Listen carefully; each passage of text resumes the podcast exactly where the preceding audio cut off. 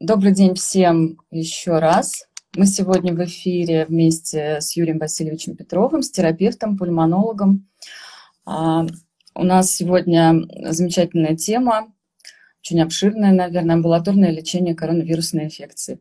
Юрий Васильевич, здравствуйте. Расскажите, пожалуйста, о себе а, и о вашем отношении к лечению коронавирусной инфекции. А, здравствуйте, да, меня зовут э, Юрий Васильевич Петров, я врач, терапевт, пульмонолог, э, прошел уже определенный путь и в плане преподавания, и в плане практической деятельности, работал практически на всех э, ступенях здравоохранения российского, это и государственная, и частная медицина, и федеральные центры. И сейчас я уже прохожу подтверждение диплома за рубежом, и, но, в принципе, продолжаю консультировать пациентов уже в рамках вашего сервиса, чему я безмерно рад. Мы а, тоже. Да. А что касается амбулаторного лечения ковида, это крайне больная для меня тема, потому что я вижу, как много существует ошибок, и до сих пор, хотя ковиду уже практически два года, а, точнее уже даже больше двух лет, тем не менее, что было там в первую волну, когда я работал непосредственно в стационаре, непосредственно в ковидной бригаде, когда люди не знали и врачи не знали, как лечить эту новую болячку, а, то, к сожалению, сохраняется в том или ином виде и сейчас, когда уже разработаны и гайды, разработаны общие рекомендации, в том числе даже и российские рекомендации привели более-менее удобоваримый вид. Но э, на местах врачи, а часто и сами люди, они продолжают лечиться а, не совсем верно, не совсем правильно, часто не понимая, на какое звено патогенеза они пытаются воздействовать, почему те препараты нужны, эти не нужны. То есть здесь э, ситуация, если она изменилась, то не сильно кардинально. Поэтому говорить про это нужно, говорить про это обязательно необходимо, и, э, но при этом четко понимать, что все-таки здесь ключевой момент – это то, что говорит вам врач, то, что говорит э, специалист, который те, прошел ту или иную подготовку в этой специальности, ну, в медицине в целом. А доверять или не доверять – это уже вопрос, конечно, второй. Хорошо. Ну, а, давайте начнем. Я тут э, подготовила ряд вопросов. Вот самый первый у меня такой. Сколько на сегодняшний день, вообще какая статистика по э, проценту да, из всех заболевших коронавирусом, а сколько остается дома? Ну, опять же, здесь надо понимать, э, что системы здравоохранения разных стран, они все-таки функционируют немножко-немножко по-разному. Если брать Россию, то порядка, наверное, 80-85% э, лечится амбулаторно. То есть все-таки это большая часть заболевших. И поэтому, опять же, это крайне важно проговаривать, что нужно, что не нужно делать. Потому что здесь, э, как себя человек ведет на амбулаторном лечении, во многом определяет его дальнейшее э, самочувствие в течение болезни. И э, той или иной степени, опять же, определяет, попадет он на стационар или не попадет. Угу. Так, Хорошо. А, давайте тогда сначала. Вот раньше все заболевшие ориентировались, э, ну как понять, что у тебя коронавирус. Раньше все ориентировались по потере обоняния. Сейчас у нового варианта вируса что-то изменилось? Ну, по сути, э, опять же, нужно понимать, что у коронавируса нет специфических симптомов. Да? Может mm-hmm. быть температура, может не быть температура, может быть кашель, насморк, боль в горле, может их не быть.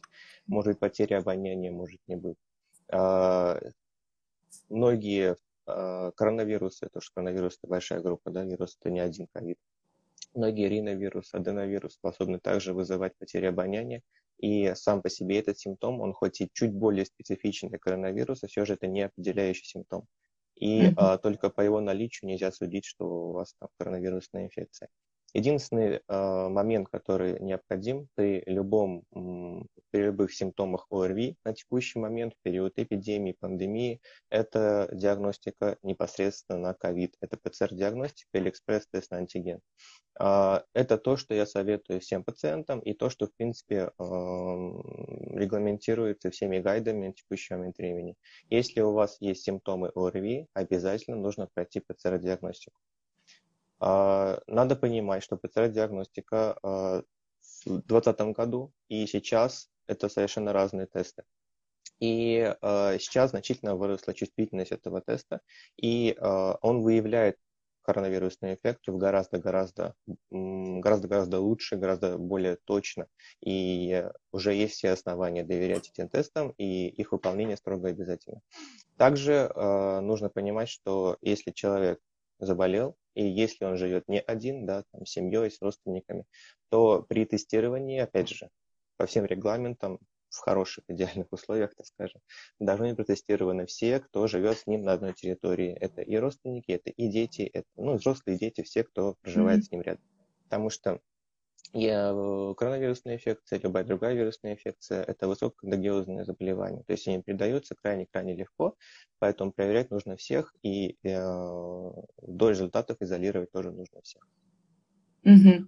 А вот если ну, человек заболел, он, естественно, живет э, с семьей, а ему надо ли сразу как-то изолироваться, носить маску дома э, до выявления вот ковида?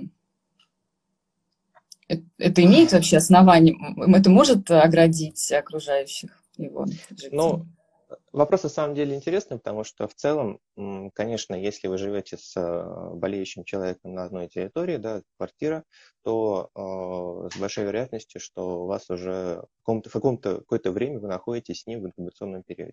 Человек в инкубационном периоде также заразен, и вы также можете болеть, но у него симптомы уже начались, а у вас еще не начались.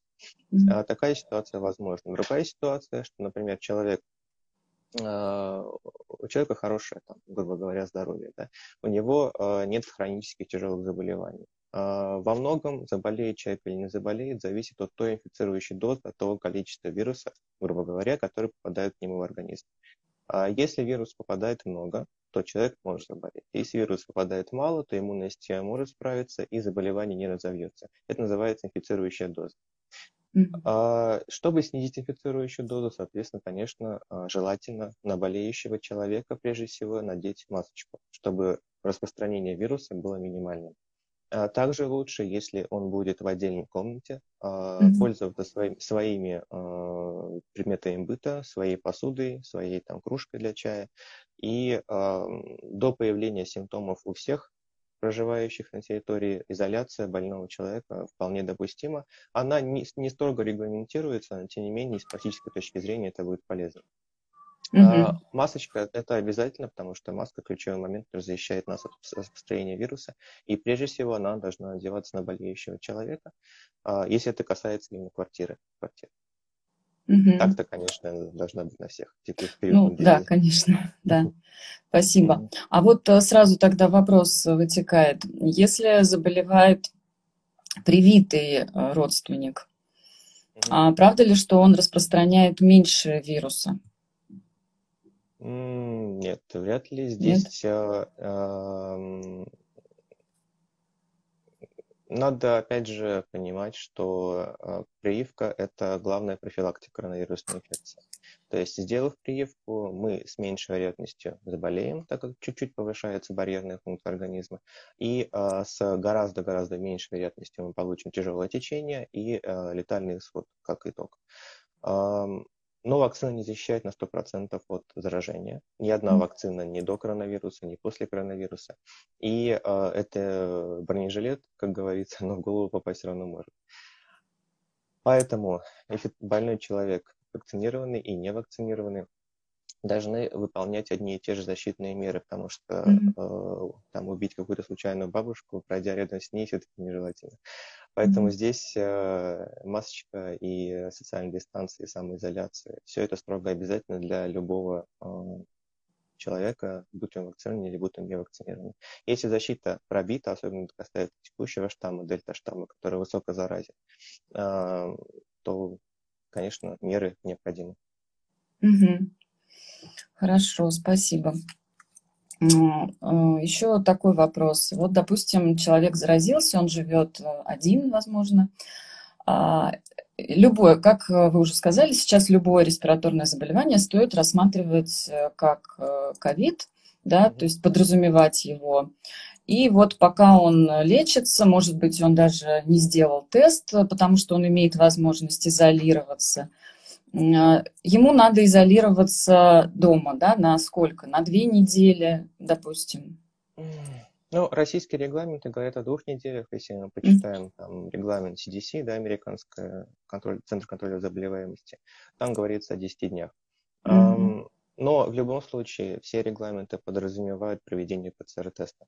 Mm-hmm. Если ПЦР-тест положительный, э, это будет точка отсчета, и 10 э, дней с момента положительного теста, если симптоматика сохраняется, э, если она есть, то до полного выздоровления, до отсутствия температуры, это очень важно. А отсутствие температуры 24 часа, в принципе, будет mm-hmm. говорить о каком-то более-менее выздоровлении, это опять же по данным CDC. Если симптомов нет, то есть без симптомного течения, но при этом вирус положительный, также CDC говорит о 10 днях. А в, в реалиях российских э, регламенты, как я понимаю, не менялись 14 дней. Mm-hmm. Отрицательный тест должен быть, прежде чем человек появится уже где-то в обществе, на работе. То есть первый тест положительный, второй тест должен быть отрицательный.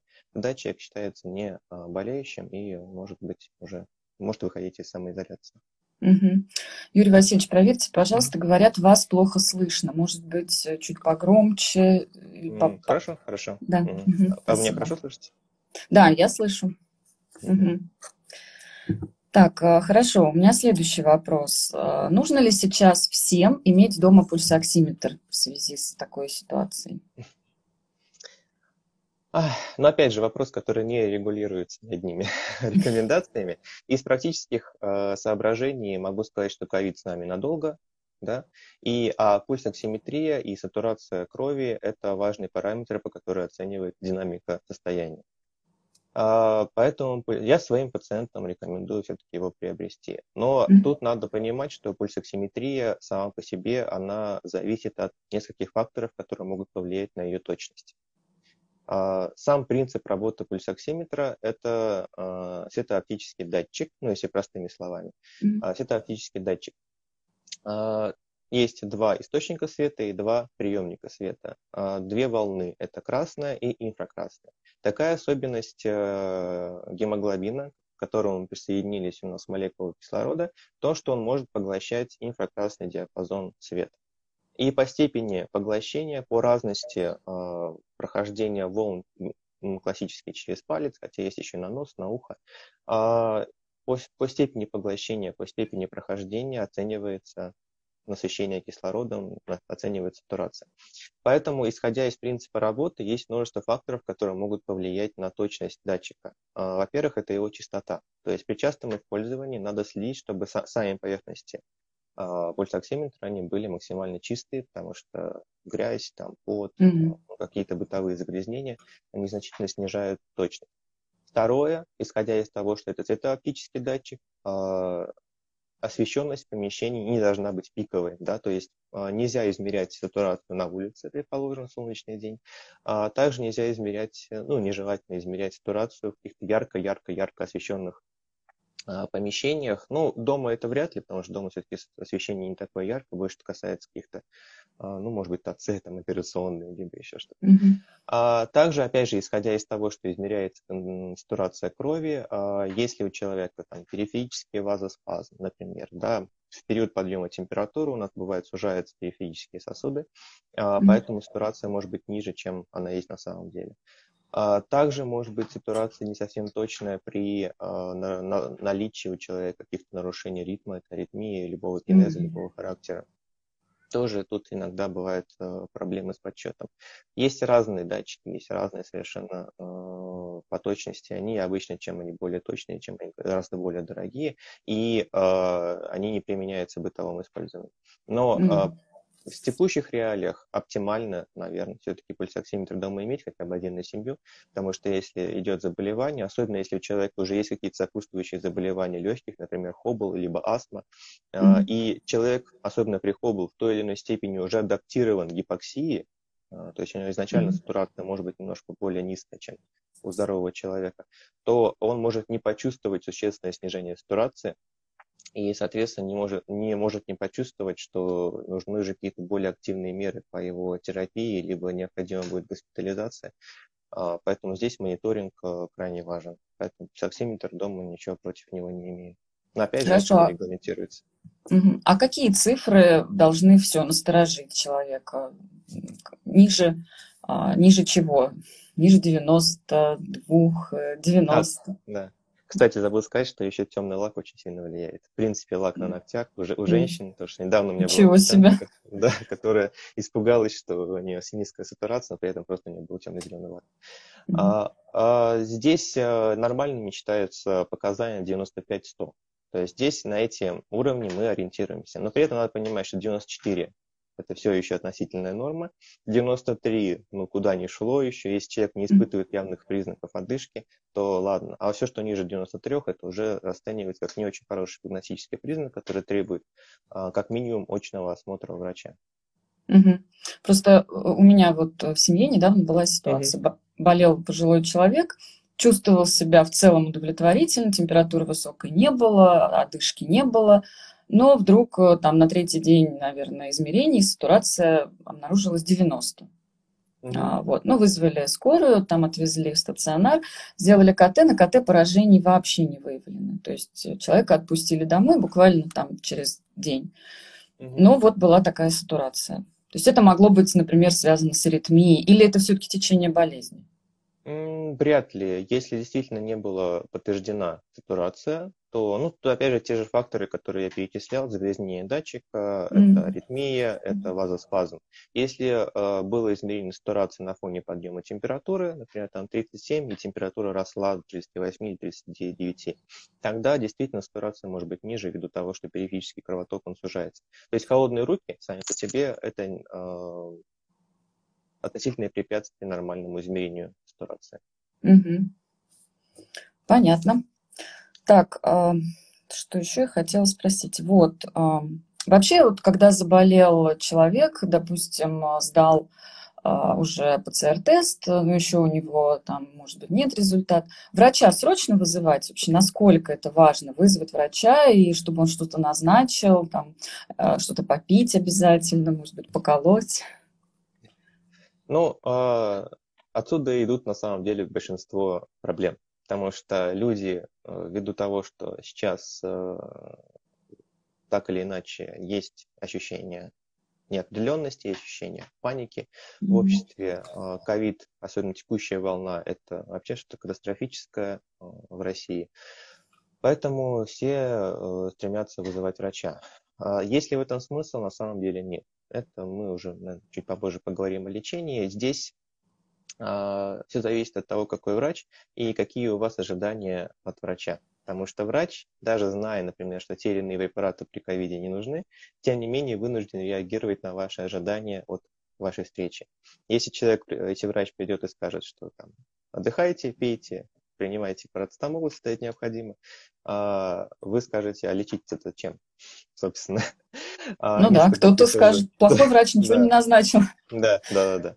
И потом этому врачу, э, у нас же в обществе принято, да, если врач плохой, можно на него написать жалобу. Да. Соответственно, пару, врач, который работает по регламентам, по гайдам, но при этом находится в реальности, в государственной медицине, например, он пару раз получит э, по шапке, так скажем, от вышестоящего начальства, которое точно знает, как лечить сопли. А, И в следующий раз он уже скажет, хотите лечиться, вот вам лечение. Вот вам 15 наименований препаратов на здоровье. Вот вам еще антибиотики, вот вам еще дексаметазон, хотите лечитесь. Я умываю руки, так скажем. Если вы, там, грубо говоря, хотите, э, если у вас есть желание, пожалуйста. Поэтому здесь я всегда э, хочу, чтобы и пациенты, и врачи осознавали, как бы, грубо говоря, себя в пространстве. То есть пациент тоже должен понимать, что, э, по крайней мере, овладеть хотя бы базовой информацией, для чего мы Мгм. сейчас с вами общаемся Мгм. что как такового этиологического лечения, то есть воздействия еще непосредственно на вирус сейчас нет. Что симптоматически дома мы можем э, воздействовать лишь на очень немногие звенья патогенеза, э, патогенетические. Симптоматически тоже можно предпринять все те действия, которые показаны при любой другой ОРВИ. Поэтому вызывать То есть врача... никакие там, да, нет, нет, сейчас нет, насколько мы знаем, противовирусных препаратов, которые воздействуют на ковид, правильно? Да, да. Они в разработке, надеюсь, что они в скором времени появятся, но на текущий момент их нет. И э, все, что позиционирует себя как противовирусная терапия, как атиотропная терапия, к сожалению, она не показала себя никак э, в клинических исследованиях поэтому на нее уповать не стоит. Есть э, молпинавир, молпуминавир, который э, разрабатывается и проходит испытания. Сейчас, по-моему, закончена вторая стадия, будет третья. Если он себя хорошо зарекомендует, возможно, у нас появится первое средство от коронавируса этиологического характера. Э, в России сейчас проходит испытание МИР-19. Не будем пока делать никаких по нему выводов, дождемся результатов. Mm-hmm. Но что сейчас есть на рынке, э, это все наши классические противовирусы, Арбидол, Кагацел, там, Гаверин и прочие. Есть э, даже фаипиравир, который в России позиционируют как этиологическое лечение коронавирусной инфекции. При этом нигде в мире он больше не используется. И э, его испытывали, но он не показал себя как эффективный препарат. Это не помешало его включить рекомендации и, соответственно, использовать его и в стационаре, и на дому. Не надо. Хайперавир, к сожалению, кроме того, что он бесполезен, он еще достаточно токсичен, поэтому ничего, кроме рвоты и, возможно, диареи вы от него не получите. Уж точно не получите улучшения при коронавирусной инфекции. Вот. Понятно. Еще? А э, уже есть э, как раз в тему вопрос от пользователя. Какие антикоагулян... антикоагулянты надо пить и с какого дня заболевания? Надо ли, всем ли надо? Вот. А сразу обозначу, что на самом деле не так уж много препаратов, да, даже в условиях стационара, а, применяемых при коронавирусной инфекции, имеют эффективность. Сейчас это антикоагулянты, да, это могут быть гепарин, там, либо какие-то производные, это могут быть таблетированные антикоагулянты, или квестан, или квадация, либо а, ксарелта. Это могут mm-hmm. быть э, гормоны, дексаметазон, как единственный эффективный препарат, который применяется, опять же, в стационаре. Они включены в, во все рекомендации, во все гайды. А, достаточно долгое время были препараты интерлейкинов, ингибиторы интерлейкинов, а, ингибиторы янускиназ, то есть достаточно специфические иммуносупрессанты, которые ранее использовались там при, например, опухолевой прогрессии или при ревматоидном артрите, сейчас они применяют при ковиде, применялись, а, сейчас пересматриваются все, все рекомендации, и большинство из них исключается как э, неэффективные при дельташтаме. Но опять же, это все стационар. Дома ни одни рекомендации зарубежные, а, не, да и российские, кстати, тоже не рекомендуют прием ни антикоагулянтов, ни гормонов, ничего, а, потому что э, при применении любого эффективного препарата, эффективного препарата, не гомеопатии, а эффективный препарат, надо понимать, что всегда это определенный выбор а, между вероятным хорошим эффектом и вероятными побочными эффектами. Вот это соотношение вреда и пользы, оно оцени, должно оцениваться врачом, и э, если принимается решение о назначении того или иного препарата, значит в данном случае э, польза превышает риск. А при амбулаторном лечении, потому что амбулаторно, как мы понимаем, должны лечиться легкие случаи ковида. При легком ковиде не требуется ни дексаметазон, ни э, преднизолон, ни кортикостероиды, ни антикоагулянты. А, это просто не а, вмещает вот этот основной принцип медицины, не навреди, да, и а, не соответствует соотношению пользы-вред. Поэтому, и опять же, последнее исследование по ПСИФ 4Б было рандомизированное исследование, где исследовались три группы если я не ошибаюсь, даже четыре группы пациентов, то есть те, кто не получал ничего на амбулаторном лечении, те, кто получал в профилактической дозе эликвис, те, кто получал в лечебной дозе эликвис, и те, кто получал аспирин. Так вот, разницы в госпитализациях и в каких-то осложнениях или в летальном исходе у этих четырех групп пациентов не было. То есть прием домашним, на домашнем лечении аспирина и любых таблетированных или инъекционных антикоагулянтов э, это затея достаточно опасная, потому что надо понимать, что здесь при приеме антикоагулянтов высокий риск кровотечения. Mm-hmm. Умереть от кровотечения или получить геморрагический инсульт дома а, ничуть не лучше, чем получить тромбоз. А, опять же повторюсь, при легком течении риск тромбоза, он на самом деле не очень высокий, он практически минимальный. И э, здесь риск кровотечения значительно превышает все возможные риски тромбоза. Mm-hmm. А средне тяжелый, тяжелый типы э, формы лечения, течения ковида должны лечиться в стационаре все-таки. А там а уже вот сейчас... решение принимает врач. А вот сейчас сразу вопрос поступил. А если не принимают в стационар? К сожалению, к сожалению сейчас э, встречаются такие ситуации, когда угу. ну, нет мест, не всех принимают, может быть. И приходится дома как-то выживать. Вот э, человек спрашивает, и колоть дексаметазон, и почему-то цифтриаксон, не знаю. Ну, то есть э, вообще, что делать, если не принимают? На самом деле вопрос очень сложный потому что э, индивидуальный подход к пациенту все еще важен, и в данном конкретном случае нужно оценивать э, ситуацию достаточно детально. Это на наличие факторов риска, это наличие хронических заболеваний, это предшествующие патологии, это вакцинация была или не была.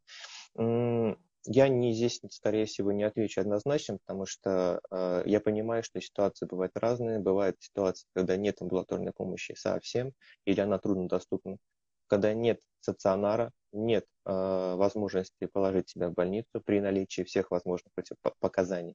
Тогда э, решение принимается индивидуально с человеком при э, взвешивании всех возможных рисков и, э, опять же, той же самой пользы это абсолютно не повсеместная ситуация, потому что если мы возьмем то количество применяемых на дому коагулянтов и гормонов, которые есть сейчас, это, конечно, не соответствует тому случаю, что человек не принимает стационар. Ну да. Поэтому здесь сложно К ответить. Да. Да. Я, я понимаю российские реалии, и на самом деле я долго на самом них э, сам проработал. Очень сложный вопрос. Здесь все очень индивидуально. Угу. Так, спасибо. А вот еще вопрос. Что вы думаете по поводу лечения моноклональными антителами? Ну, это вопрос о том, что э, чем лечат стационаре на текущем То есть это все стационарная да, история? это стационарное лечение. Дома ничего из этого не применяется.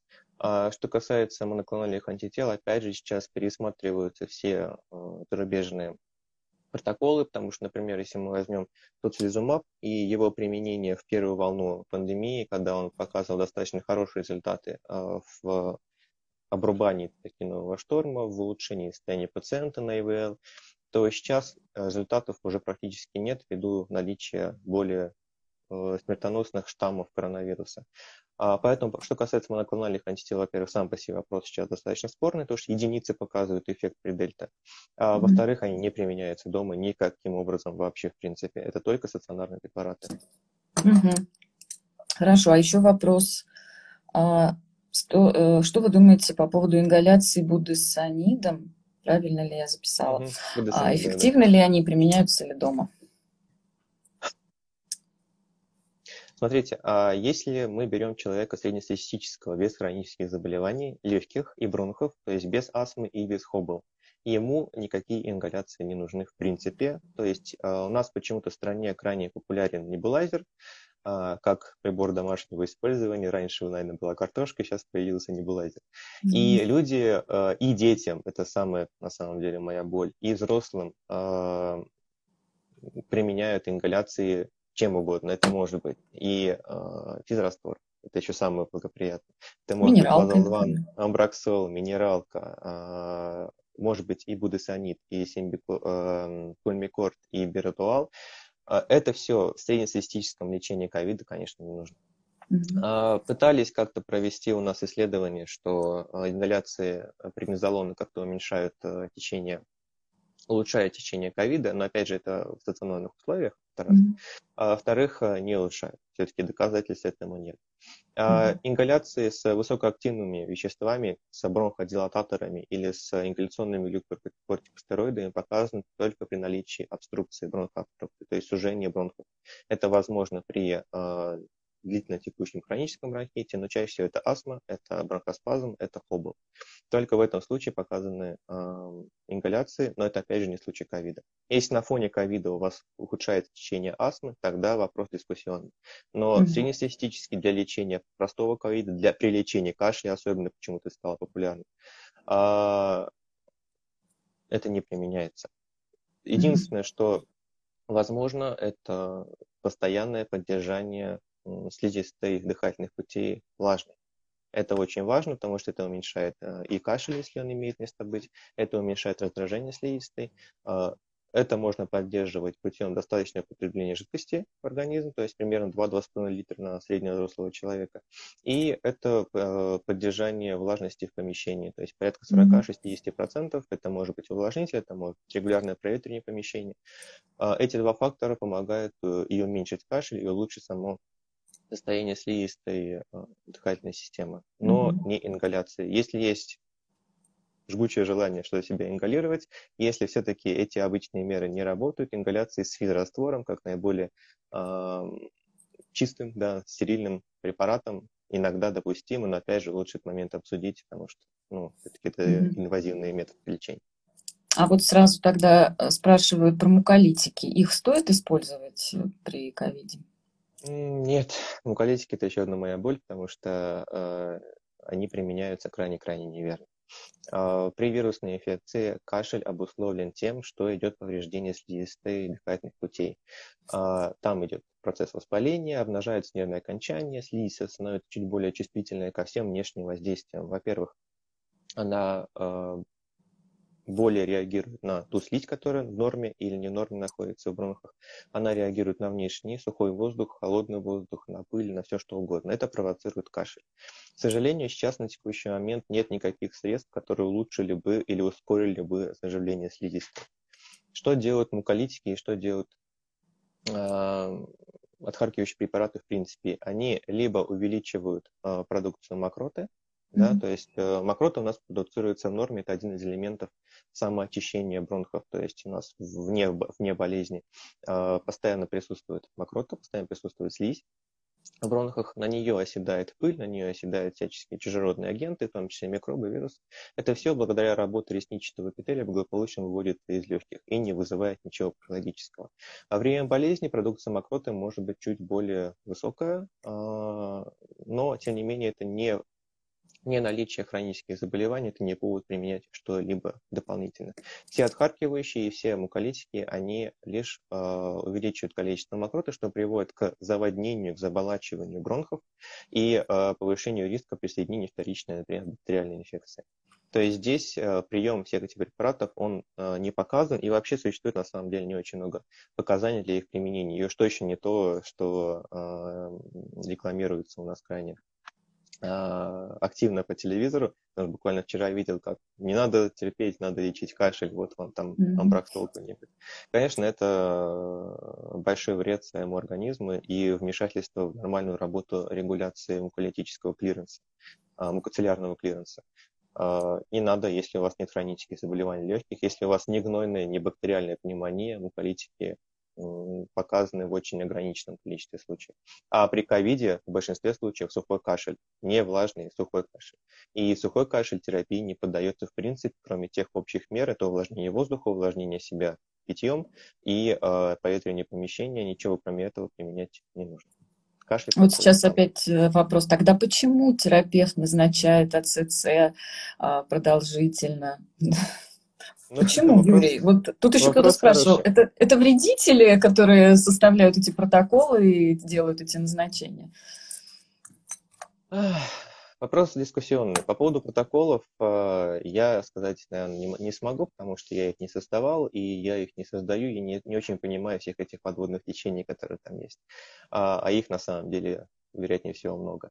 Поэтому российских протоколов я лучше касаться не буду. Но даже там э, написано, э, не написано назначать АЦЦ длительным курсом на дому пациента. Это тоже нужно понимать. Лечение ОРВИ, если мы почитаем, да, там есть орбидол, есть, по-моему, перферон, если вы не убрали в последней редакции, но там нет отхаркивающих аппаратов, и там нет ингаляции, там нет э, там, грудного сбора, либо еще чего-то. То есть, опять же, это все а, какие-то ну, либо авторские, либо, опять же, по запросу пациентов созданные схемы лечения. Если, еще раз повторюсь эту ситуацию, что если врач приходит, он грамотный, он знающий, он читающий, может даже владеющий английским, э, он приходит к среднестатистическому пациенту, ничего не назначает, кроме общих мероприятий, это плохой врач. Возможно, на него стоит написать жалобу, возможно, ему дадут нагоняй, и он решит, что давайте это будем всех лечить по одной схеме. Поэтому здесь многое зависит от э, э, ожиданий пациента, от врача. Но тоже не надо забывать, что у нас достаточно много врачей, которые мягко говоря, не уделяет время, да у них и нет стимула, стимула для этого, не уделяет время своему саморазвитию, своему самосовершенствованию и повышению профессионализма. Те схемы, те институты, которые созданы, тот же самый НМО, тот же самый там институты усовершенствования врачей, они направлены совершенно не на повышение профессионализма, а просто чтобы зарабатывать баллы, грубо говоря. Поэтому здесь ожидать от врачей э, следования последней букве протоколов международных сложно. Это невозможно в рамках системы здравоохранения текущей. Это невозможно в рамках той мотивационной системы, которая существует э, в системе, опять же, работы врача среднестатистического в России. Поэтому почему? Тут факторов много. Вопрос в том, что если вы э, слишком часто видите, что врач или вы, у вас есть вопросы, или вы думаете, что он не совсем верно обозначил приоритеты в данном случае. Не совсем возможно, возможно, потому что здесь очень много э, потребительского теоризма, это называете со стороны пациента. А, возможно, стоит получить второе мнение. Поэтому существуют такие сервисы, например, как Докма, где пациент может обратиться и узнать что-то еще, например, или получить второе мнение другого специалиста. Потому что врач на местах, он и хочет, возможно, вам помочь, а, но, к сожалению, не имеет для этого ресурсов. Угу. Спасибо. А э, еще тут сразу тоже вопрос задали. Можно ли все-таки пить рингалин, если кашель сильно мешает? Рингалин – гомеопатический препарат. Пить его не нужно никогда и ни зачем. Спасибо. И смотрите, э, есть момент э, провокации кашля, когда у нас идет раздражение слизистой верхних дыхательных путей, гортани и горла целом. Э, здесь э, возможно применение любых немедикаментозных рассасывающихся вещей. Это будь то стула, будь то там барбариска, будь то что угодно. Весь смысл в том, чтобы увеличить э, продукцию слюны, чтобы она стекала по задней стенке глотки, по глотке в принципе, смачивала э, слизистую и уменьшала чувствительность этой слизистой к внешним факторам. Это уменьшает кашель, это уменьшает першение, это постепенно приводит, э, ну, на фоне уменьшения симптоматики приводит, может быть, к более быстрому уходу кашля как симптома. А, но этого можно добиться чем угодно. Для этого не обязательно покупать что-то наподобие рингалины, который, по сути, человек рассасывает и, по сути, приобретает то же самое, что он и получил бы при рассасывании той же самой барбариски. Поэтому mm-hmm. здесь единственный эффект – это увеличение слюнного отделения, но не более. Понятно. Так, еще спрашивали, а, как вы считаете, ацикловир Поможет ли для профилактики ковида? Цикловир, насколько я помню. Это диететический препарат. Смотрите, что касается э, противовирусных препаратов, да, нет ни одних, э, за рубежом не знают э, препаратов для лечения ОРВИ. Также там не знают препаратов иммуномодулирующего действия, которые применяются при ОРВИ. В России они знают, активно применяют, но это не делает их более эффективными. Есть, э, почему нельзя сделать какой-то препарат э, против ОРВИ? Потому что ОРВИ вызывает более 400 э, вирусов респираторных инфекций. А противовирусный препарат можно сделать только конкретному вирусу. Например, на текущий момент есть противогепатические препараты, да, цикловиры, валоцикловир, ганцикловир. Есть препараты против гепатита, гепатитов, есть препараты против э, вируса иммунодефицита человека, крайней мере, сейчас они активно используются. А также э, есть, по крайней мере, еще есть зарубежные протоколы, хотя к ним есть достаточно много вопросов. Это препараты против гриппа, это зельтамивир, занамивир. Это препараты к конкретным вирусам. Сделать препарат против ОРВИ э, нельзя пока на текущий момент, потому что слишком трудоемко, это малоэффективно, и это поможет против одного из 400 вирусов. А ацикловир препарат против герпеса. Он не поможет ну и тем более, наверное, невозможно придумать какой-то препарат для профилактики, чтобы не заболеть. Да, конечно. Единственная профилактика – это соблюдение текущих реалий, это соблюдение дистанции, это mm-hmm. э, маска, это мытье рук, это проветривание помещения, уборка помещения и это вакцинация. Это единственная профилактика, которая может быть. Противовирусные пить для профилактики – это неправильно. Антибиотики пить для профилактики – это неправильно. Антибиотики не профилактируют, они лечат бактериальные инфекции, только ее. Поэтому никаких мер профилактики в виде приема чего бы то ни было не существует, если это не считать а, за прием вакцинации. Угу. Так, э, спасибо большое, Юрий. Э, нам уже надо заканчивать. Да? Я сейчас еще вот задам пару маленьких вопросов. Угу. Значит, э, что же все-таки лучше принимать от высокой температуры, когда пациент находится дома? Парацетамол или ибупрофен? Что лучше? А, в начале пандемии были соображения по поводу того, что ибупрофен может вызывать какие-то негативные негативные влияния на организм, да, что он увеличивает восприимчивость к коронавирусу, а, он а, что-то еще, может быть, негативное вызывает, но на самом деле никакие исследования это не подтвердили. Поэтому в текущих реалиях и парацетамол, и ибупрофен, они одинаково полезны, одинаково возможны в применении. Надо понимать, что есть суточные дозы, которые лучше не превышать. Для парацетамола это 4 грамма, для ибупрофена 1200 миллиграмм, а, но они равнозначно полезны, можно применять что угодно. Угу. Спасибо. А, так, э, и еще вопрос. Вот э, красные флаги. Вот человек переносит ковид дома, вроде бы сначала все было неплохо, да, но когда уже точно пора вызвать врача или, может быть, даже скорую помощь?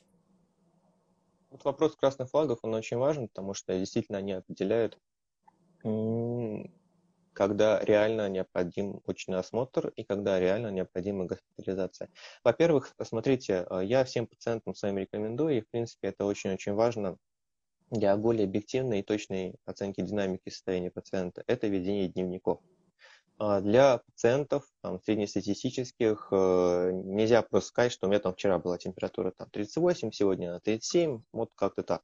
То есть здесь важно, чтобы это было максимально наглядно, поэтому лучше вести дневник самонаблюдения. Для температуры это измерение 2-3 раза в день э, с записью ее э, и также, если у вас есть пульсоксиметр, тоже можно изменять сатурацию и записывать ее.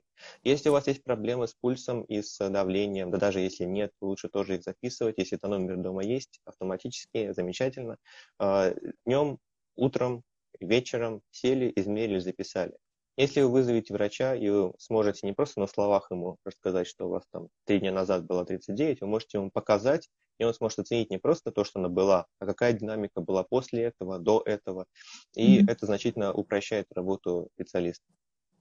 По поводу красных флагов хочу сказать, что здесь прежде всего нужно обращать внимание на дыхание само по себе. А, это красные флаги будут появление отдышки, как таковой, то есть более частого дыхания, а, нехватки воздуха при минимальной физической активности. А, ну, наверное, в рамках квартиры это все, что может, как себя может проявлять одышка. То есть не, чувство неполного вдоха, нехватка mm-hmm. воздуха, нехват, а, более частая частота дыхательных движений. Второе, что настораживает, это боль в грудной клетке. Если при дыхании есть боль односторонняя, двухсторонняя, если она нарастающего характера, регулярного характера, тоже не очень хорошо. Далее, если температура высокая, выше 39 градусов, при этом она не реагирует на жаропонижающие. А, что значит реагирует? Это не значит, что вы 39 выпили нурофен, и она у вас 36,6 стала. Нет, так не работает. Реакция на жаропонижающие – это снижение температуры примерно на 1 градус от исходной. Mm-hmm. Это уже хорошая реакция. Если такого не происходит, температура сохраняется 39 длительное время, это нехорошо, лучше бы все-таки как-то что-то сделать. А, второй момент. А, это все проблемы, связанные с неврологией, э, неврологического характера. Это может быть неврологический дефицит. То есть снижение зрения, нарушение зрения, нарушение слуха, нарушение чувствительности, нарушение походки, шаткость, валкость, э, нарушение принципе, процедуры вставания, а, недержание там, кала или мочи. Это все будет крайне настораживающие моменты, которые также требуют скорых мер. Mm-hmm. Также а, красным флагом относится внезапный подъем температуры после периода ее стабилизации. То есть mm-hmm. была, была температура, потом она снизилась до нормы, надо понимать, что нормальная температура по всем рекомендациям ВОЗ это 37,1, то есть до, этого, до этой цифры. Если 37, это еще нормально. И, mm-hmm. в принципе, это касается всех э, людей в целом. А вот резкий подъем температуры после периода нормализации не очень хороший признак, который может свидетельствовать, а может и не свидетельствовать о присоединении вторичной инфекции. Здесь нужно же разбираться. Ну, в целом, и снижение сатурации, конечно, по пульсоксиметру, если он дома имеется. То есть это основные моменты, на которые нужно обращать внимание. Также э, опасными и настораживающими будут э, эпизоды высокой, э, не высокой, а выраженной слабости, то есть, если человек не может встать с кровати или ему это дается с трудом, хотя до этого еще было более-менее все хорошо. Если у него значительно снижено давление, если у него значительно снижен пульс или, наоборот, он избыточно повышен, там, 130-40, это тоже будет не очень хорошо. Um, ну, наверное, в целом пока все. Но, опять же, надо понимать, что при очном осмотре врач полностью оценивает человека. То есть не только по одному симптому, но э, важна полная, полная объективная оценка состояния. Поэтому здесь э, человек может э, вызвать врача, а врач уже э, должен понять, что происходит. Угу, то есть уже надо в стационар это... или можно еще дома? Да? да. По поводу КТ здесь тоже, кстати, вопрос, хочу его тоже немножко осветить, потому угу. что э, первоначально э, КТ э, в первую волну, я помню, как мы еще это использовали, а, оно было значительно более точным как метод диагностики, чем ПЦР. Да, потому что ПЦР-тесты первые, они были ну, достаточно слабенькие, они выявляли с гораздо меньшей вероятностью заражения коронавирусной инфекцией, э, и поэтому преимущественно проще было сделать КТ и понять, если пневмония, если она двусторонняя, э, полисементарная, вирусная этиология, то вероятнее всего человек ковид. А в текущих реалиях э, КТ нужно делать только при либо наличие красных флагов, тех, о которых я говорил, mm-hmm. а, либо на усмотрение врача, если КТ ему нужно по каким-то причинам для какой-то диагностики. Рутинно mm-hmm. КТ мы не делаем. Это очень большая лучевая нагрузка, это большая нагрузка на систему здравоохранения, это э, ненужный метод исследования, который мало когда меняет тактику лечения. Потому что, э, опять же, по моему опыту стационара, можно сделать КТ утром, там будет 10% поражения, потом можно сделать КТ вечером, там будет 25% поражения, а потом сделать КТ утром, там будет 15% поражения. То есть вирусная пневмония, она достаточно лобильна по своему проценту. И опять же, процент это понятие достаточно такое субъективное, потому что там, грубо говоря, нет шкалы, да, то вот здесь будет 5%, там будет уже 10%. Mm-hmm. Все это оценивает врач, и оценивает, и это зависит от того, оценивает ли это один и тот же специалист, оценивается ли это на одном и том же аппарате, потому что ты, у аппарата mm-hmm. бывают разные настройки. Иногда берешь диск, как смотришь, и не совсем понимаешь, почему такая картинка, хотя она не соответствует клинике совершенно. А там просто неправильные настройки аппарата были, его чувствительность. А, поэтому м- здесь КТ играет скорее э, роль диагностического характера при тяжелом течении и средне тяжелом течении, когда уже идет снижение сатурации. Если сатурация mm-hmm. нормальная, если человек себя в целом неплохо чувствует, ну, неплохо в контексте коронавирусной инфекции достаточно mm-hmm. расплывчатое понятие, потому что э, чаще всего оно протекает гораздо хуже, э, чем обычное ОРВИ в субъективном понимании, но тем не менее это все еще легкое течение ковида. Mm-hmm. Э, КТ делать не нужно. Это не рутинный метод, это метод диагностики при среднем тяжелом тяжелом течении. И решение об этом принимает врач, не нужно атаковать э, центры КТ-диагностики, не нужно атаковать врача, дайте мне КТ, хотя у вас сатурация нормальная, ничего кардинально это не изменит. А, это не 25%, 50%. При нормальном состоянии это не повод для госпитализации. Mm-hmm. Если а, у вас есть какие-то хронические заболевания легких уже, mm-hmm. например, там та же самая Хоббл, я к ней часто апеллирую, потому что она значительно модифицирует течение ковида, и у вас уже изначально процент полезной площади легких ниже, чем у здорового человека, то вам и 10% будет много если, и у вас уже снизится сатурация. Mm-hmm. А если у вас легкие здоровые, если вы сильно э, подвижный человек, возможно, даже занимаетесь спортом, то вам и 50% будет ни о чем. То есть я, я даже могу по себе сказать, я перенес ковид э, в первую волну э, работы, и у меня было 50% э, поражения легких. Mm-hmm. Я это, ну это, конечно, тяжело. Я пролежал, я не стал госпитализироваться, я пролежал дома, не была очень высокая температура, но тем не менее не было снижения сатурации. Mm-hmm. То есть 50% э, для здорового человека это не так уж и серьезно, потому mm-hmm. что надо понимать, что пневмония вирусная, пневмония бактериальная это крайне разные по своей э, тканевой структуре э, процессы, потому что вирус пневмония чаще всего регрессирует практически бесполезно, э, практически бесследно или с минимальными фиброзными изменениями, если человек изначально здоровый. Mm-hmm. Опять же, все достаточно индивидуально. А с КТ крайне осторожно, не надо ее делать просто. Mm-hmm. Понятно. Спасибо большое, Юрий Васильевич. У нас, конечно, не все вопросы мы охватили. Мне кажется, тут можно говорить очень долго. А, но это невозможно в рамках одного эфира. Я хочу обратиться ко всем пользователям. Спасибо, что вы присоединились, смотрели наш эфир. Вы можете обратиться к Юрию Васильевичу на нашем сайте на dogma.ru по любым вопросам, касающимся коронавирусной инфекции или общего да, направления, потому что Юрий Васильевич терапевт в первую очередь и пульмонолог. А, поэтому, если еще остались вопросы, они для вас важны, пожалуйста, обращайтесь. Ну, а мы, э, я думаю, мы еще подготовим ряд публикаций по основным вопросам и по вопросам вакцинации. Кстати, их тоже поступает немало. Ну, mm-hmm. опять же, невозможно все охватить одновременно. Вот, спасибо, Юрий Васильевич. Всего вам хорошего. Э, спасибо. До свидания. И всем спасибо, не болейте. Всего хорошего, до свидания.